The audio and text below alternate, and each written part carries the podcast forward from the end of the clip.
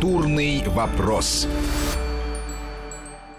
Мы снова в студии. Сегодня наш гость Дмитрий Богачев, глава компании Stage Entertainment и продюсер мюзиклов. Мы сейчас говорили долго о мюзикле «Поющий под дождем». Но один только вопрос, не знаю, не смущает? На самом деле он меня не смущает, но чуть-чуть интересует. Э, я знаю, что в кино все эти опасения пока что оказались совершенно пустыми, но вот все время все эти на свете в ЦИОМ и другие социологические службы объясняют, как наш народ в последний год или два стал сильно не любить Америку и все американское. Вот. Ну, повторяю, что что сборы кинокартин никак не подтверждают это. Вот, но тут уж поющие под дождем, мне кажется, не обманешь. Это ну, у нас тоже Голливуд собирают... в чистой форме. Ну да, но при этом, э, знаете, культура, э, как бы это ни банально ни звучало, она не имеет границы. Если какой-то шедевр создан в одной стране или в, там, в другой стране, мы же э, не обвиняем там, например, Германию, но не стало меньше, там, хуже мы относиться к Германии, потому что была там Вторая мировая война. Многие мы, стали. А, ну, в какой-то момент времени, да, но потом это все, это, это было такое мимолетное веяние времени, которое не продлилось очень, это краткосрочная была какая-то реакция.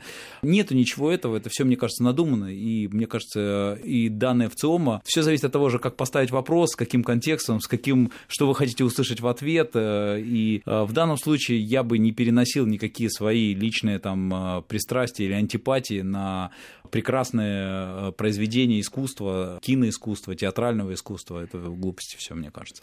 Слушайте, вы обронили, так что у меня все похолодело внутри в начале нашего разговора, что у нас был призрак оперы, а вот теперь у нас... Э, ну, призрак оперы же никуда не девается, правильно Призрак понимаю? оперы был, есть и будет. А, Слушайте, вот. ну, в следующем году призрак оперы, между прочим, исполняется 30 лет. 30 лет непрерывного показа в лондонском Вест-Энде и 29 лет э, на Бродвее. Он спустя год э, вышел там и с тех пор не, не прерывался ни на, один день. У нас этот мюзикл идет тоже каждый день и без перерыва на лето при полных залах. Вот сейчас э, люди, которые там зрители наши, которые приходят сейчас летом, могут подтвердить мои слова. У нас э, по-прежнему аншлаги, э, что удивительно и что является, в общем, беспрецедентным, наверное, каким-то рекордом своего рода в истории. Я знаю, что его рекорд по продолжительности победил, по-моему, только Король Лев. Единственный, кому удалось... По сборам, по продолжительности нет, потому А, что... по сборам, ну, 30 значит. лет, да. По сборам, да, потому что там и подороже билеты, и побольше залы, э, вот. А по продолжительности у него нету конкурентов, и в России, видимо, не станет исключением, потому что, повторю, что мы играем все лето без перерыва, чего не делали никогда, и будем продолжать его играть весь второй сезон, весь второй год, а может быть и третий, э, ну, потому что люди идут, потому что людям это очень нравится, э, люди выходят, самые взыскательные эксперты э, вот как-то смотрят и, и не могут ни к чему придраться, говорят, что это действительно, это действительно определенно, в определенной степени совершенство, то есть вот со, со всех точек зрения. Мистическая история о любви, возвышенной любви, там, гения к, м, собственно, к актрисе, э, любовный треугольник, э, парижская опера в виде фона для этой, этой драмы, большое количество каких-то приключенческих э, поворотов, таких неожиданных, где как отчасти детективная история, и все это изумительно красиво. Я был на призраке оперы, мне тоже очень понравился. Я не видел его ни в Англии, ни в Америке. Ну, как-то собирался, но там тоже, в общем, он на аншлагах идет, и так совсем просто на приличные места и не, не купишь билет. Вот, я был, очень понравился, был с ребенком, который тоже пришел в восторг. Ну вот, э, мне все-таки интересно, э, как вы объясняете вот его такой сенсационный успех?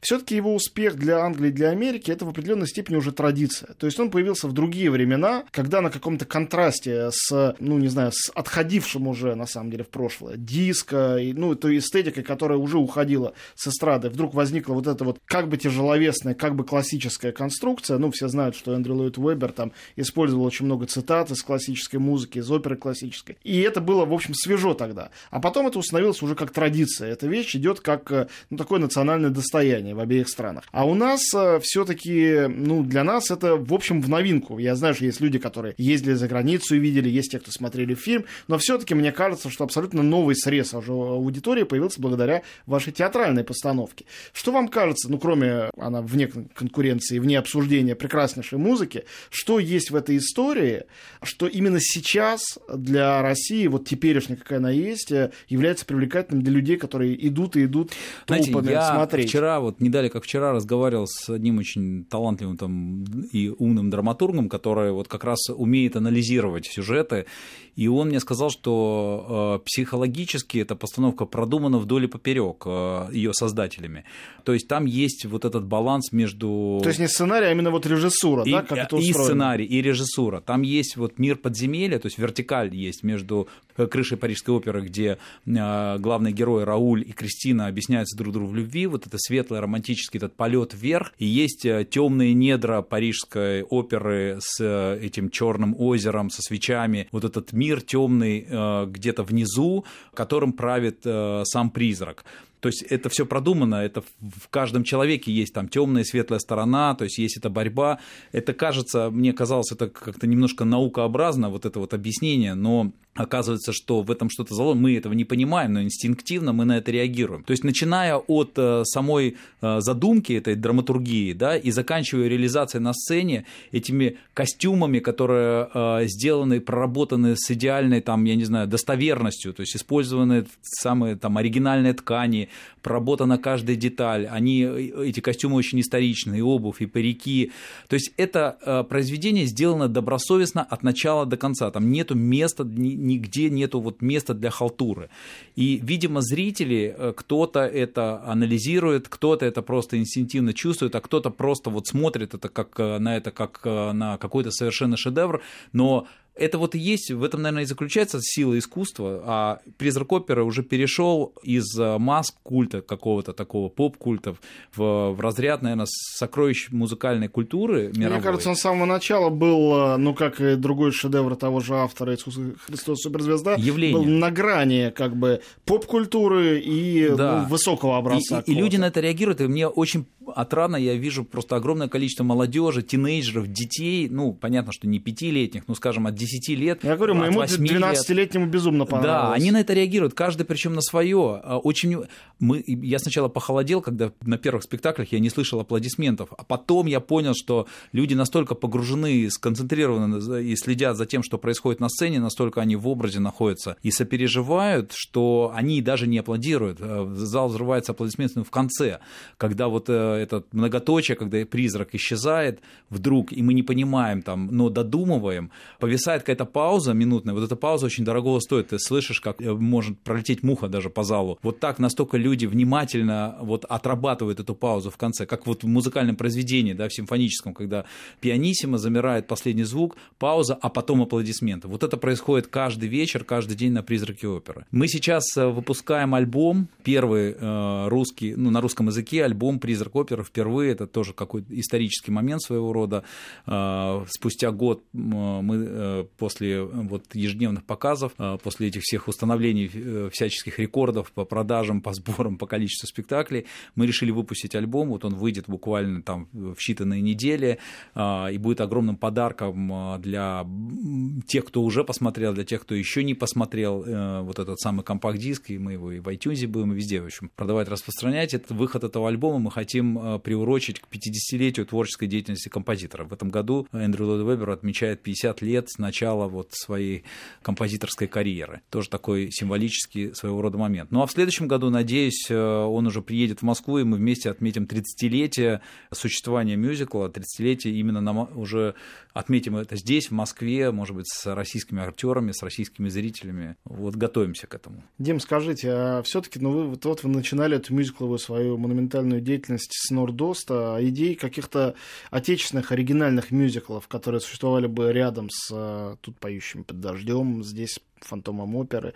Нету этого... Не, не просто нету, а в смысле, они как, как раз наоборот, они есть. Просто мы, э, видимо, вот эти первые 10 лет, э, там, ну, чуть больше, наверное, уже практически 15, если со времен Нурдоста с, 2000, с 2000 до 2001 года, почти 15 лет, это некая фаза э, становления, становления обучения, приучения, причем как меня, как продюсера и моих коллег, как постановщиков, так и зрительской аудитории. Сейчас уже, если 15 лет назад назад нужно было объяснять, что такое мюзикл. Многие чурались этого слова. Мне э, даже продюсеры, коллеги по цеху говорили, что давайте придумаем какой-нибудь эфемизм, э, мы не будем называть это мюзиклом, а будем как-то по-другому называть, потому что вот это не наше слово, не наша культура, это все не приживется. Сейчас уже ни у кого нет сомнения, что это не просто востребованный и популярный жанр, а самый популярный театральный жанр, потому что по количеству зрителей, ну, драматический театр не может конкурировать с мюзиклом, ну, в силу того, что мюзикл адресует, э, ну, апеллирует к более широкой аудитории, к более массовой аудитории, это более массовый жанр.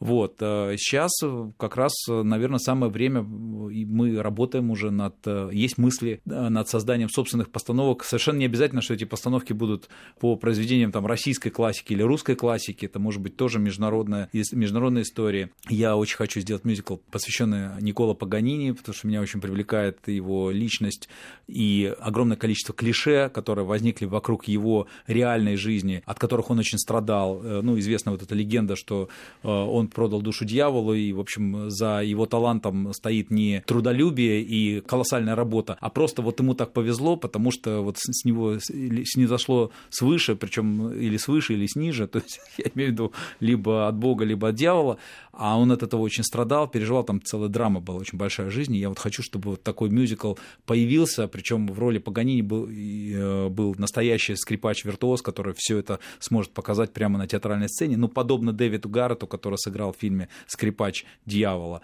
Такая есть идея. Я думаю про мюзикл Алла, то есть вот про э, нашу великую певицу а, Аллу Борисовну Пугачеву. Эту идею не оставляю уже много лет, и э, как-то более-менее все складывается. Вот хочу э, как-то в какой-то момент выбрать момент и показать материал, э, собственно, самой Примадоне э, сцены. То есть работа идет в раз... Но надо понимать, что нельзя поставить себе план на гора выпускать в год по оригинальному мюзиклу каждый год, потому что э, для того, чтобы сделать хорошую, успешную, качественную, фундаментальную постановку, требуются годы. Так что Надеюсь очень, что в ближайшее время, в ближайший там год-два смогу чем-то порадовать российских зрителей. Спасибо огромное. Я напомню, что гостем нашего эфира сегодня был Дмитрий Богачев, э, продюсер э, мюзиклов э, и руководитель Stage Entertainment. Ну а новейшее его произведение, мюзикл «Поющий под дождем» уже с октября будет на сцене. Спасибо. Спасибо. Культурный вопрос.